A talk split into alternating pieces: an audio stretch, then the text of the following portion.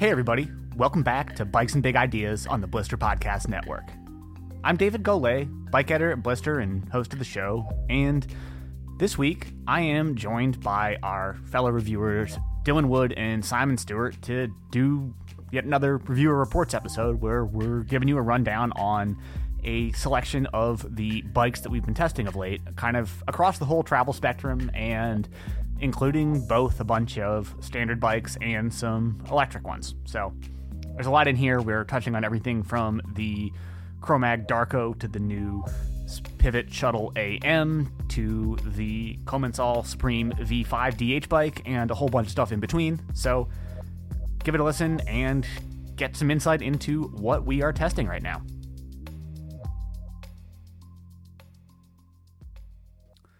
Well, Dylan, Simon, great to sit down and chat about bikes with you two as always. And Dylan, glad you were eventually able to join us. We had some uh, recording shenanigans, we'll say, getting this one going, but we're here, we're doing it.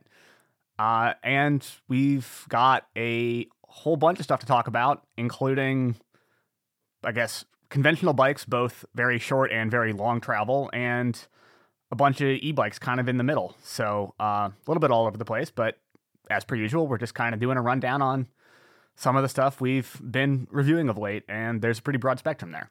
So I guess maybe I'll kick it off with the Chromag Darco. Start start at the uh, short travel end of things here, and um, yeah, for folks who haven't seen it, it's Chromag's one of their two initial adult full suspension bikes after being sort of definitionally the aggro hardtail brand for what 20 plus years um, and it's as one might expect from Chromag, the bunch of kooks who are mostly riding hardtails in Whistler all the time. Uh, a pretty interesting and kind of maybe a little bit niche bike, but also one that I think is really uniquely fun in the right circumstances and for the right people. So, short version of deal with it, and we've got a first look and a flash review up on the site for people to check out too. But it's a uh, 120 rear travel bike with a 150 travel fork, so kind of an unusually big mismatch there.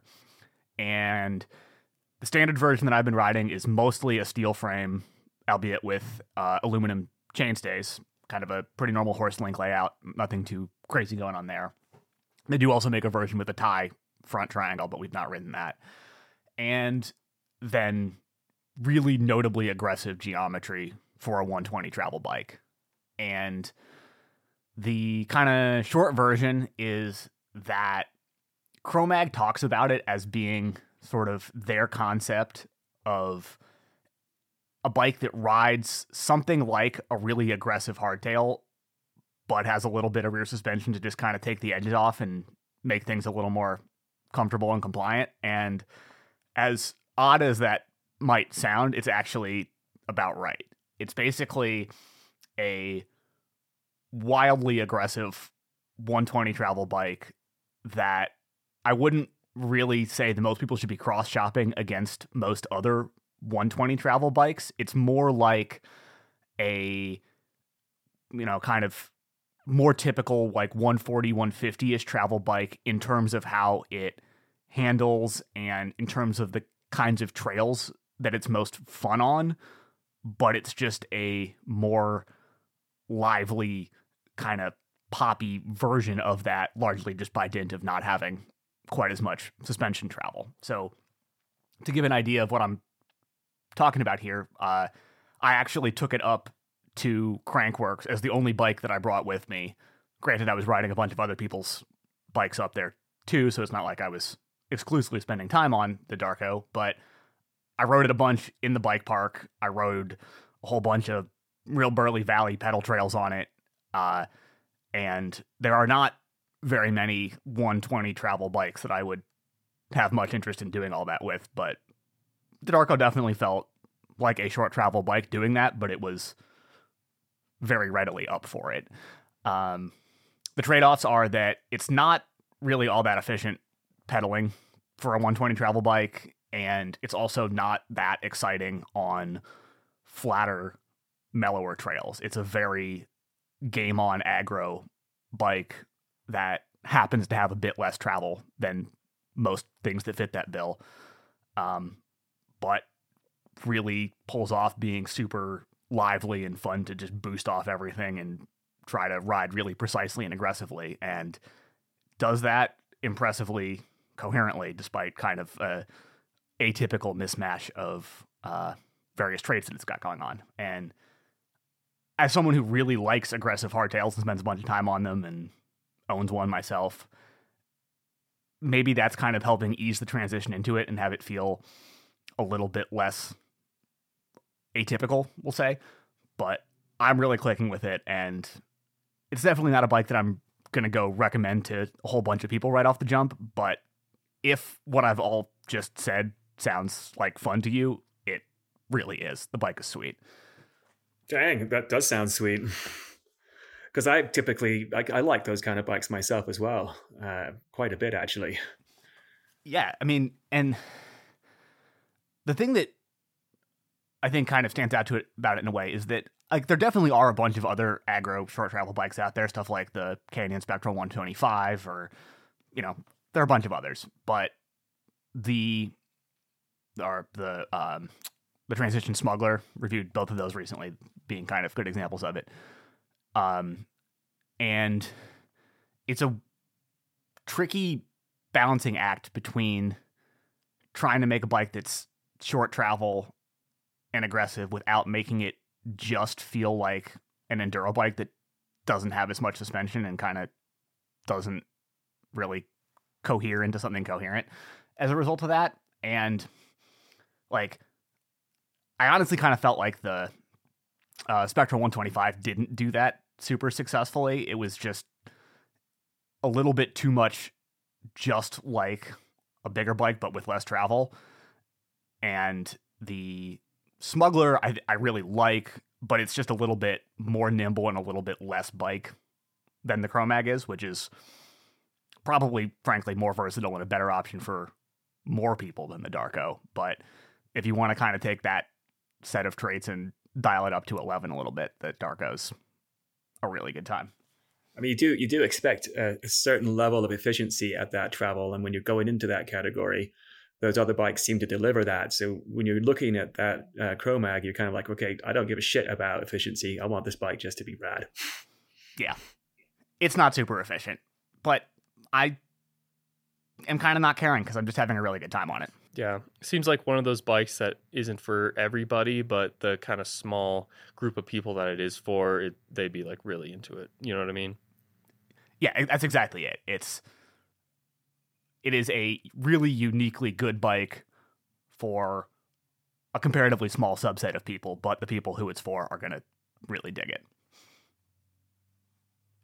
So that's my take on that so far. Um, I've got a lot of time on it now. Uh, full review will be up in not imminently, but before too much longer here. So stay tuned for that. But uh, that's where we're at on that one. Um, and I guess we'll just sort of work our way up the travel range here, which brings us into some e bike chat. And uh, Simon, how about you kick it off with the new Pivot Shuttle AM?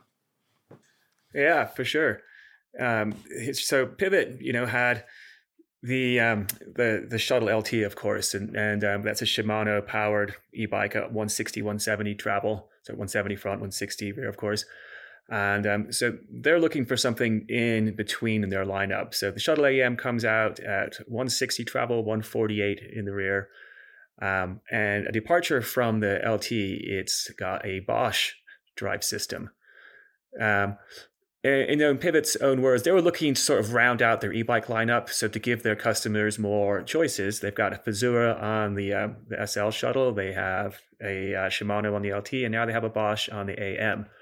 So yeah, you pick which uh, motor suits, suits you the best, I suppose. Um, I do really like the Bosch drive systems. Um, I, am not at the point where I'm going to call a favorite out at this point, but the smoothness and the power delivery on that, I, I can really get into. Um, they are uh, they have a really good app as well to you know to to connect to it via Bluetooth. Um, all around, it's a very polished system they've they've gone with a, and this is how the shuttle AM presents, is they've gone with a top tube sort of uh, control center that is very minimalistic, very simple. I love that. I don't need a bunch of numbers flashing at me when I'm riding any kind of bike. I'm not a, I'm a numbers guy. I don't need to know all these certain different parameters of what's going on with my ride. I'm just out riding, having a good time.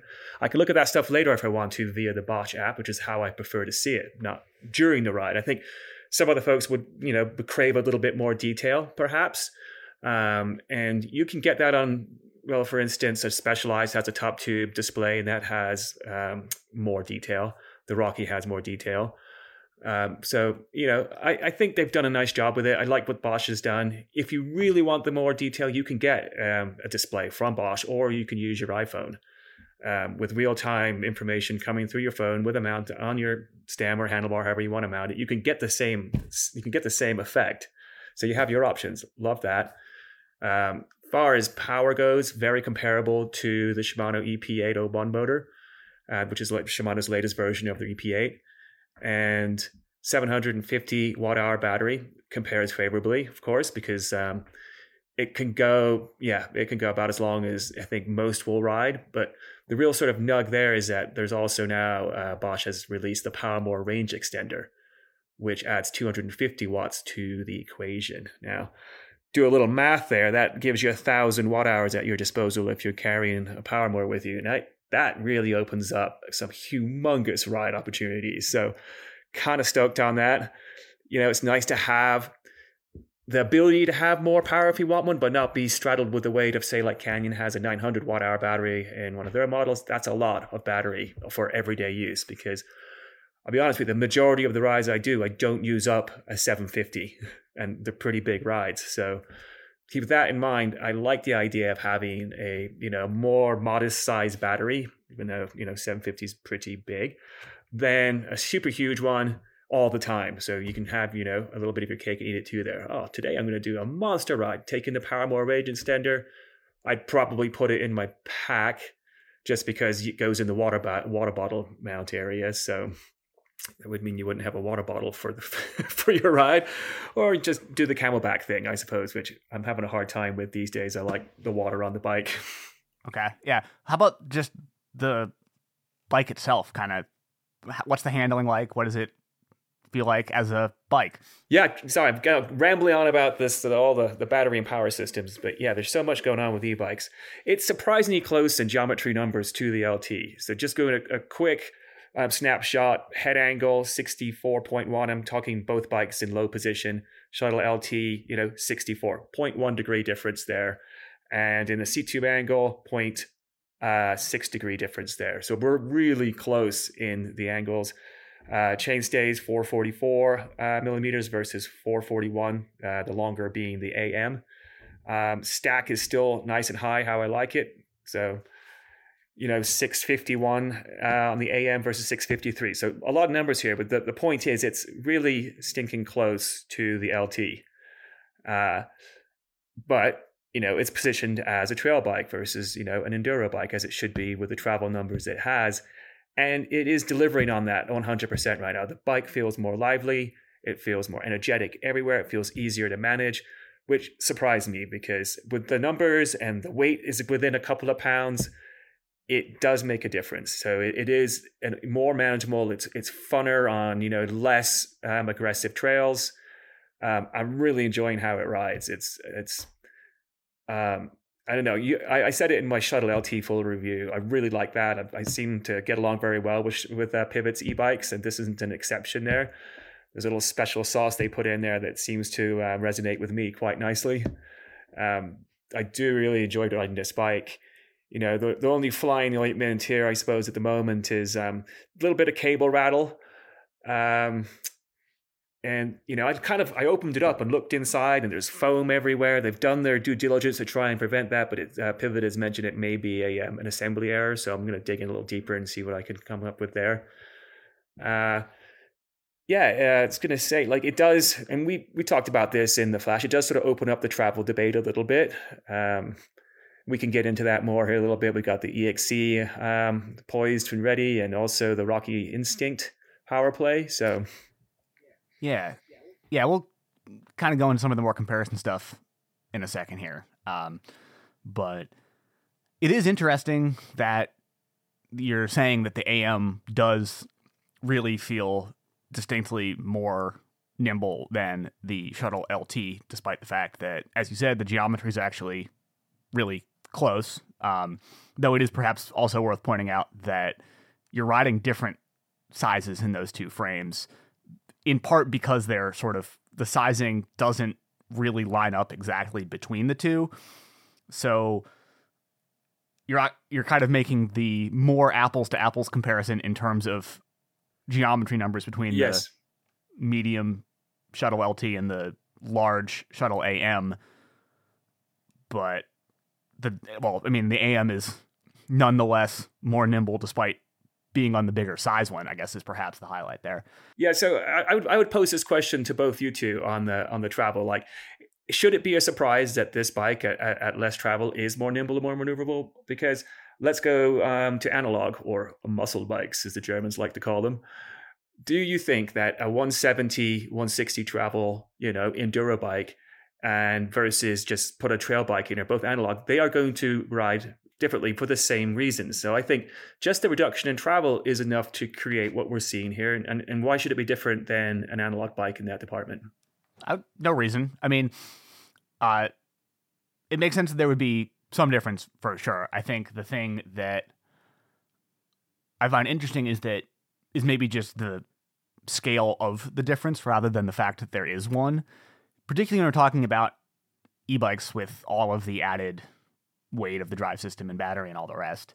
I mean, as someone who has ridden e-bikes a bit but is not you know, spending a huge amount of time on them is not one of our primary reviewers for them I kind of tend to struggle with just being able to pick the bike up and move it around where I want to when descending aggressively, particularly.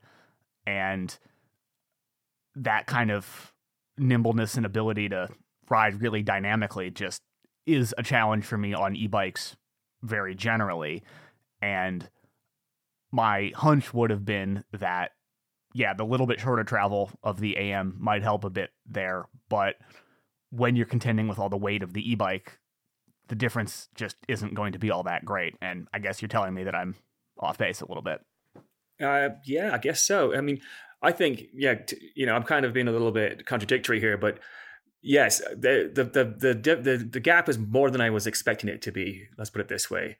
Um, you know, if you were comparing it to analog bikes, you're looking at two bikes that are probably coming in at the same weight as well, give or take, you know, ish or so. So we're we're sort of comparing those things just a little bit, just to sort of drill down on the um, on the travel being like the the main factor of this um, of this handling difference, and that's that's it. Because with the geometry numbers as close as they are, um, you know, there's got to be a little bit of different weight distribution of how the battery was placed on this bike and motor and systems uh, like that in comparison to the LT. So everything does combine to make a bigger difference than I had expected.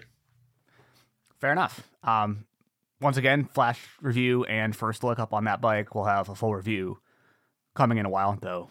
Don't have a huge amount of time on that one yet, so it'll be a bit. Um, and well, I guess speaking of recently arrived mid-travel e-bikes, Dylan, you've been spending some time on the new aluminum version of the Trek Fuel EXE, and tell us about how that's going yeah, it's interesting to, to hear your guys' take on on all of this um, because I think the bottom line for me so far on the Fuel EXE has been doesn't feel like an e-bike in a lot of good ways um, while still providing you know a little bit of extra juice to you know shorten your ride times you know have you riding 20 miles in a time where you would have done 12 and um, and things like that and i'm really enjoying it for sure. Um, you know, anyone who's who's pedaled an e-bike and is uh, familiar with the you know power assist that you get out of it um, will feel immediately at home on on the Fuel EXE just in the way that it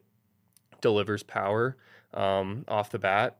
And yeah, this is definitely like smaller battery, even smaller motor. Um, only 360 watt hours in this thing without the range extender um, that's available that we don't have. Um, so yeah, this this is not the bike for you know riding 40 miles and like going 15 miles an hour uphill the whole time, right? You definitely have to be conscious of the range. Um, you know, I've been able to go like full power on the way up and just uh, like the lowest power setting on the way down and getting good like 20 mile rides on it. Um, you know, covering like three to 4,000 feet of elevation, which I'm, I'm pretty happy with, to be honest. Um, and you could definitely stretch that out if you're willing to go a little slower on the uphill. But, you know, I'm, you know, I got stuff to do, so I'm trying to go as fast as possible. um, but the the the reward in all of this is on the way down. It sort of feels very very similar to a normal bike. Um, at only 44 pounds, um, you know, w- without pedals and bottle cage and whatnot, that's pretty impressive. Like I'm looking at my Santa Cruz Megatower right now with you know a coil, bunch of stuff in the down tube, CushCore, DH casing tires, and that thing weighs 40 pounds. I'm pretty sure, and so like it's it's really not much different on the way down, in my opinion. Um, I guess the most surprising thing was it sort of feels like you're descending with a tailwind in the sense that it sort of feels like it picks up speed faster. And um, i almost i'm like is the motor like pushing me forwards right now? And then you know heard the hub clicking and spinning as i'm going down so obviously not. But yeah i in sort of when david when you're like yeah I, I don't think i can pick up and sort of maneuver the bike around um, when descending aggressively that's not something I've felt at all on on the fuel. It, it, feels playful on the way down. It feels like I can sort of put it exactly where I need it to be. You know, hit little side hits and and do whips and stuff, and it's really impressive in that sense. And I think the the extra weight on that bike is also doing you a lot of favors in terms of being able to stay on a line and sort of it's it's only got 150 in the front, 140 in the rear. But if you were to you know just tell me to hop on it, don't take a good look and guess how much travel it has, I'd probably guess closer to 150, 160. Honestly, it sort of feels like it it masks that in in a good way. Um, and I agree with your take, David, on the analog, conventional, whatever you want to call it, fuel. In that it's really intuitive bike. I think the the geometry is really easy to get along with right off the bat. It sort of feels like Trek has settled on some really safe and effective numbers um, in the sense that you know the reach is really good, puts you in a good position. Um, handling is is really well balanced between being able to you know stay over the front of the bike and have it tracking well on the way up and being able to go fast and not feel super twitchy on the way down um, so I think it's really impressive so far. Um, yeah, obviously, you know, range is not very impressive, and um, but that's sort of the the give and take here, right? Like you get a really natural feeling bike on the way down um, with less range, but overall, I do think that there definitely is a like a target audience for this bike, um, and in the way that it it feels, yeah, natural, engaging um, keeps its speed pretty well on mellower terrain as well. Super quick to accelerate, um, not only just in terms of the way that the the motor delivers power, but just you know having less weight, being able to get on the the pedals and and and you know put put down some watts yourself as well. Um, but yeah, impressed so far. Um, Jonathan has been riding it for the past week while I've been gone dodging mudslides and log jams and stuff. So I'm interested to get his take as well as someone who doesn't have uh, any time on an e-bike beforehand. But yeah, really positive so far, and also impressive that you get all of this at like less than seven grand for the fuel exe aluminum 8 xt build that we're that we're testing so yeah positive so far, obviously with some drawbacks that you'll have to consider if if uh, if you're looking into the sort of lightweight, less range, less watt hours sort of sort of ride.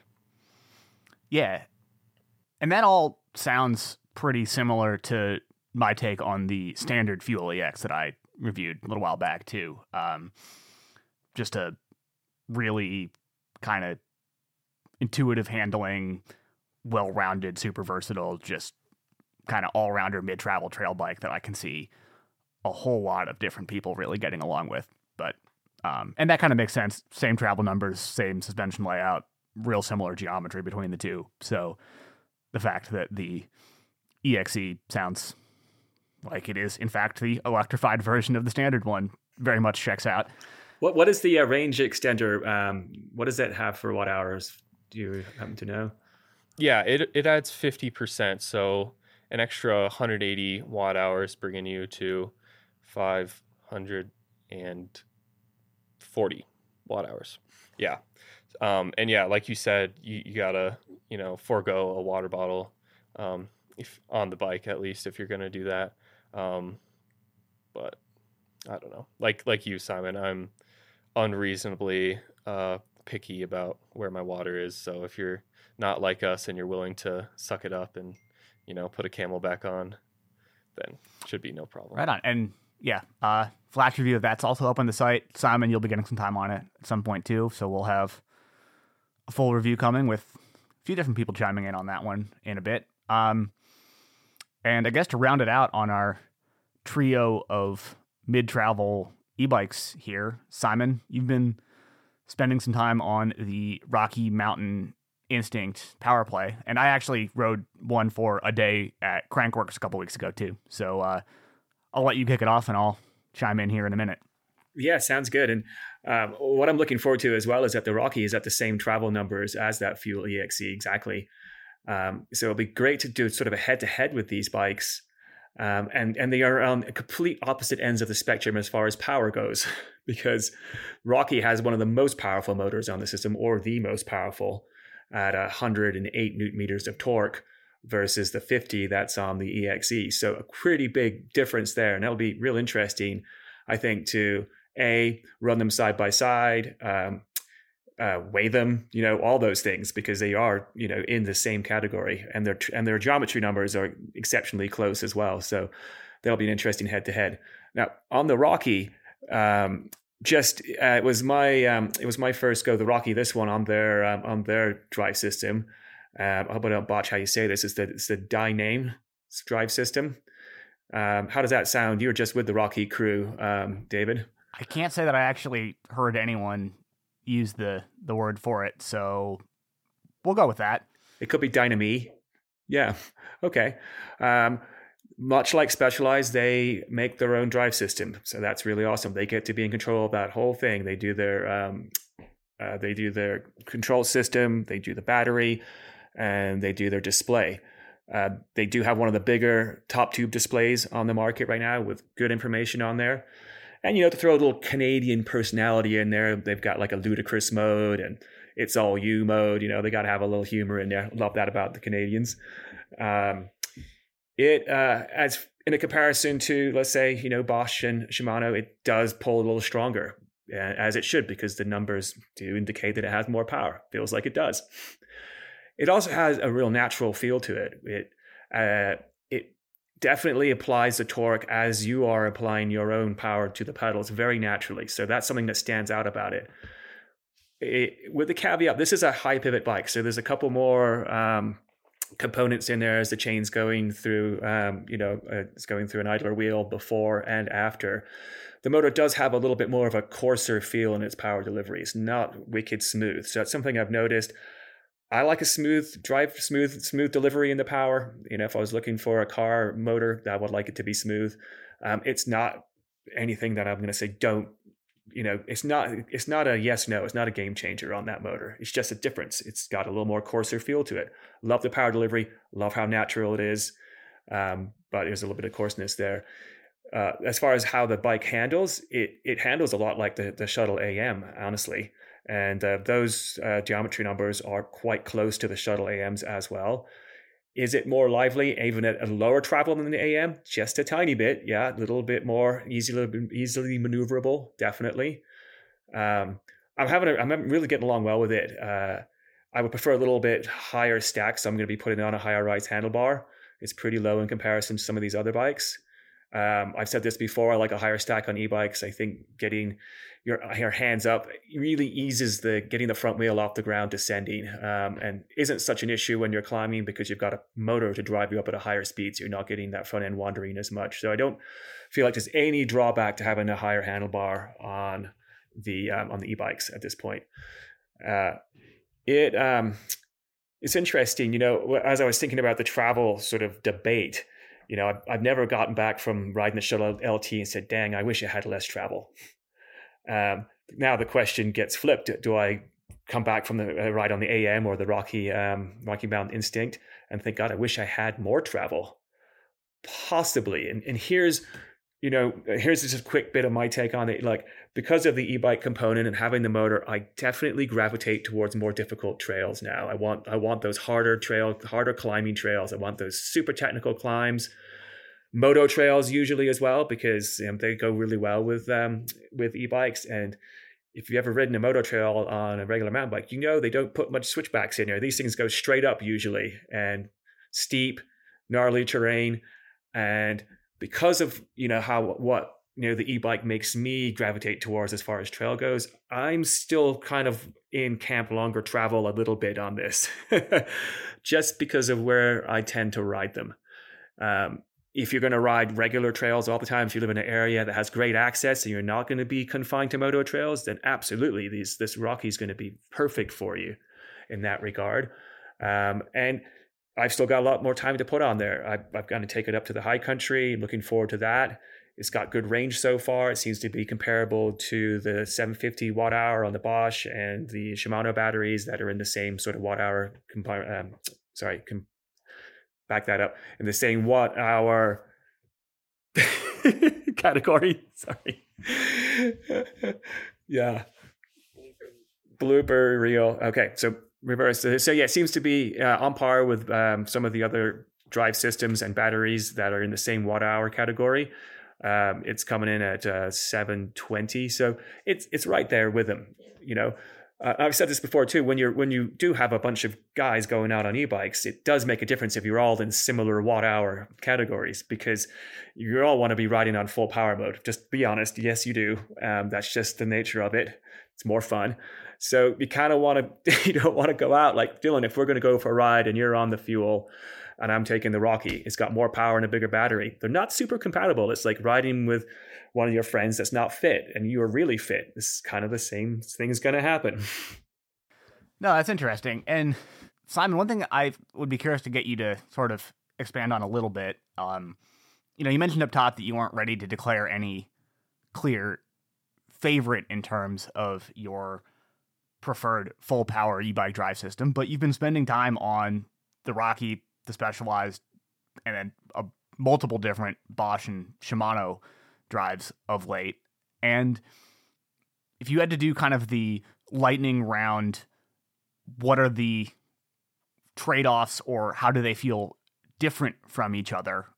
What would you kind of say are the main points there? Because this is something that stood out to me, uh, having I've not ridden the uh, specialized one, but having ridden the Rocky, the Bosch, and the Shimano EP8 all more or less back to back at Crankworx a couple weeks ago, they do feel very distinctly different. And uh, let you kick it off there. Dang, put me on the spot. okay.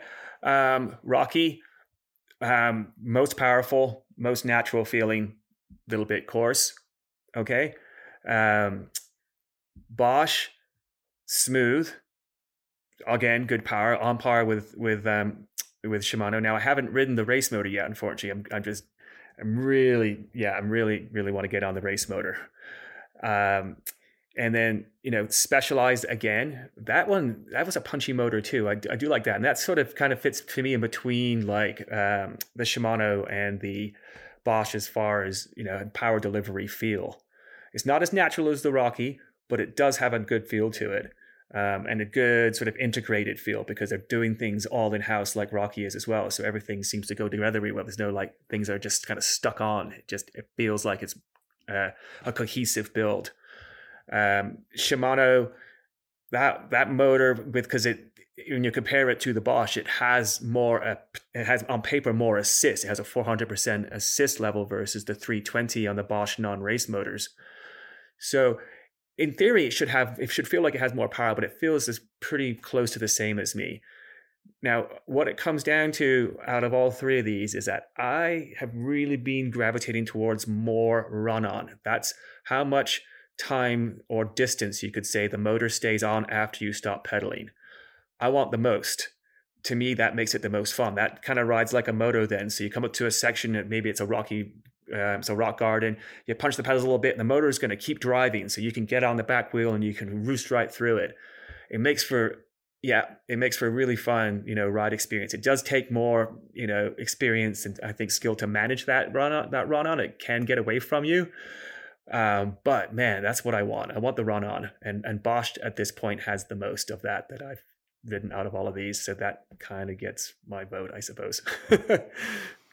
yeah, I mean that all sounds pretty similar to my preliminary takes on them, and I think for me particularly, one of the things that has stood out is that um, I mean the Shimano motor is definitely the one that I have the most time on cumulatively over you know number of different bikes and stuff at this point. Um, and it really feels like it, even in some of the lower assist modes, not all the way down in eco as much, but if you're kind of in the middle, it comes on just more abruptly as soon as you get on the pedals than the Bosch or the Rocky do, particularly. And um, I have struggled with that a little bit on technical climbing, particularly where you're trying to do a little bit of a move and put in a little bit of power to get up over something, and it feels like the Shimano is just prone to coming on really hard and spinning the rear wheel. And you know, I'm sure that there's a good bit of technique that I could be doing better there. And again, I'm not someone who rides e-bikes all that much, so I'm comparatively inexperienced at them, and maybe I'm just not handling it as effectively as I might. But uh, that's been a challenge for me. Oh, it's all you for sure. well, the, one thing of note is that all of these uh, drive systems are now pretty um, adjustable in the each uh, app that each respective app from these companies. So you have quite a bit of control over a lot of these parameters, um, and you can get pretty nerdy in there and change quite a few things. So if there's some component of it that's not working for you, you typically can go in there and dial that back and, and that's true in all of these cases. Uh, yeah, you know, um, the interesting thing is the more I've been, and I've put a lot of time into e-bikes. Um, we, you guys were talking about the the natural feel going downhill and and having it sort of be more maneuverable and more um, active and on the bike. Uh, the thing is, the more time you spend on these, the more natural they all feel, as it as it turns out, and the more used to it you get and it's that sort of in between riding a mountain bike and riding a moto. You you definitely have to adjust your riding style. You have to use more power and more core, more arms and more shoulders. Um, someone asked me the other day, "Is like, what's it like on a on a five hour or sorry a four hour e bike ride?" I was like, "Oh, it's like two hours of legs and eight hours of arms." so it's it's a different it's a it's a different recipe, and I find myself like getting used to it quite a bit more and then they're starting to feel more natural in every regard like oh man i'm not comparing them as much to analog bikes i'm comparing them to each other no that all makes sense and um, well like i said we've got a bunch of e-bike reviews in the works here and um, much more coming on those in a bit but um, to keep it moving here i've been spending a time on a couple of um, well very different downhill or I guess in one case downhill ish bikes. Um, first up, the Canfield 1.2. So the downhill ish part of what I was just alluding to is that I've been on the super enduro build of that bike, which basically the 1.2 kind of is one of Canfield's two big gravity bikes, along with the Jedi that I reviewed last year. But the 1.2 is sort of supposed to be the more nimble, playful, maybe a little bit more free ridey one rather than being a DH race bike quite as much. And they, for this year, have started offering a super enduro build, as they call it, on it, which is bumps the rear travel down to 190 from 200 and puts a 190 travel Zeb up front again rather than a 200 millimeter travel dual crown, and then a wide range 12 speed drivetrain and a dropper post on top of that. And basically, take is that it pedals actually reasonably efficiently for what it is. So it's definitely a bike you can climb on. The seat tube angle is slacker than I would like for doing a ton of pedaling on it, but it does fine. And it is really fun as kind of a more playful, free ride oriented park bike that you can still do some pedaling on also. And um, that's probably a pretty solid recipe for a bunch of people. Uh, you know, true downhill bikes, I think, have increasingly gotten focused on being World Cup race bikes specifically uh, in recent years, sort of as just I think the downhill bike market has contracted a bit in general. People aren't buying as many of them, in part, I think, because enduro bikes have gotten a whole lot better than they were not terribly long ago. And there are a lot more people riding enduro bikes in bike parks these days. And the 1.2 Super Enduro does feel like kind of a not entirely unique, but relatively unusual middle ground between a lot of the 160, 170 travel enduro bikes and true DH race bikes that for people who just want that little bit of a step up from an enduro bike that they're going to be shuttling or riding in a park quite a bit, but still want something that's just a bit more versatile that they still can pedal, so on and so forth. It's really cool. Um, and I've kind of just wrapping up with that one myself. Going to send that off to Dylan here very shortly, so get you some time on it in a second take here. But uh, that's kind of where I'm at on that one so far, and um, it, I think for the right people, it's a pretty excellent option. Yeah, very interested to to get some time on that one. Seems like a bike where, so long as you keep your expectations in check, as you should on a, you know, downhill bike, basically modified to be pedalable, um, that would be yeah a really fun option for a lot of people. And yeah, we got the Crested Butte Bike Park, you know, 100 yards from where I'm sitting right now, and um, you know some some good trails out here too. That you know like if you could magically have a downhill bike at the top of, then that could be pretty fun. So, uh, yeah, excited to to try that out. Yep, that'll be coming your way very shortly here, and so flash reviews up for that too. More to come soon. But the other much more truly race focused DH bike that I've been on of late is the new Commencal Supreme V5, and that, on the other hand, feels like it is very specifically designed to be a World Cup race bike, which is probably no great surprise given that Commencal seemingly has about half of the total World Cup teams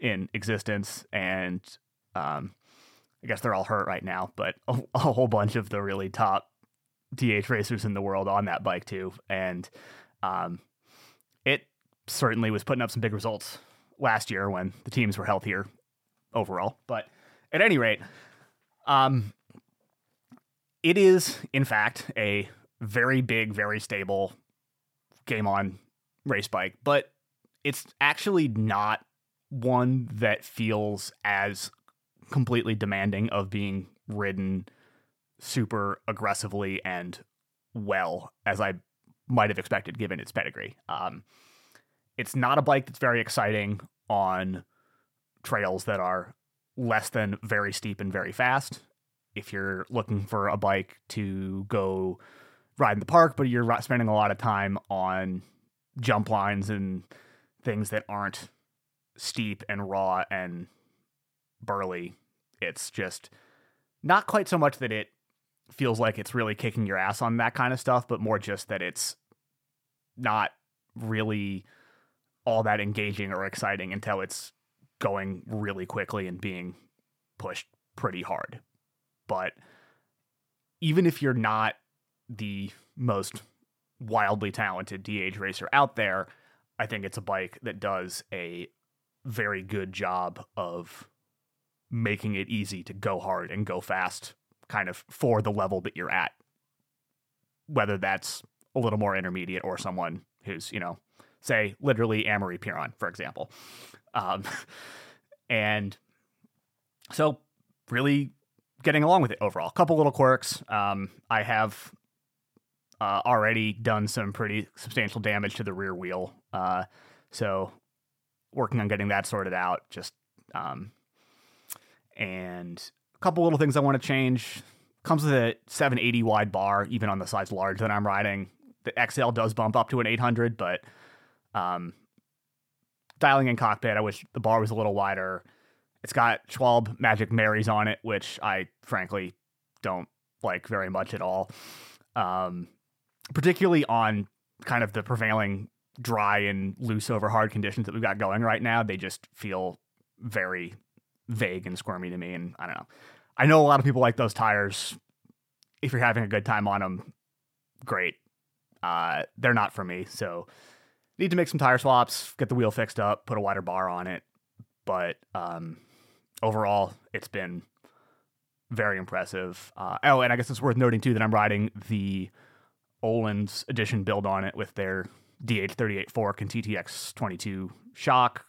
Um, have liked that shock a lot on a few different bikes now. First time on the fork, but it is also working quite well. The so suspension's great, and the new Supreme I think does a nice job of ironing out some of the quirks that can show up with um, high pivot bikes, like particularly the prior generation one, which I've ridden a bit as well, felt really stable going mock loony through rough stuff, but also had some quirks under braking where the back end settled in a lot, just had a ton of anti rise and the geometry shifted around a bunch under heavy braking. And also, kind of, if you're really loading it up in a corner where you got a big, well supported berm, the back end got so much longer on the older bike. And it was a little hard to kind of keep the balance point dialed on that. And they've smoothed out a lot of those rough edges really nicely on the new one. And it's a really impressively intuitive, straightforward bike that's pretty easy to just get on and start going real fast. And you'll want to have some places to ride it where you can really go do that for it to make a lot of sense. But if you do, it's impressive. So, not a ton of time on it yet, but already feeling pretty good on it. And we'll be getting a whole lot more in the coming weeks and months here. And flash review of that is also up on the site. Full review coming this fall, I guess, once I've got a lot more time on it. But uh, off to an overall very good start with that one. Awesome.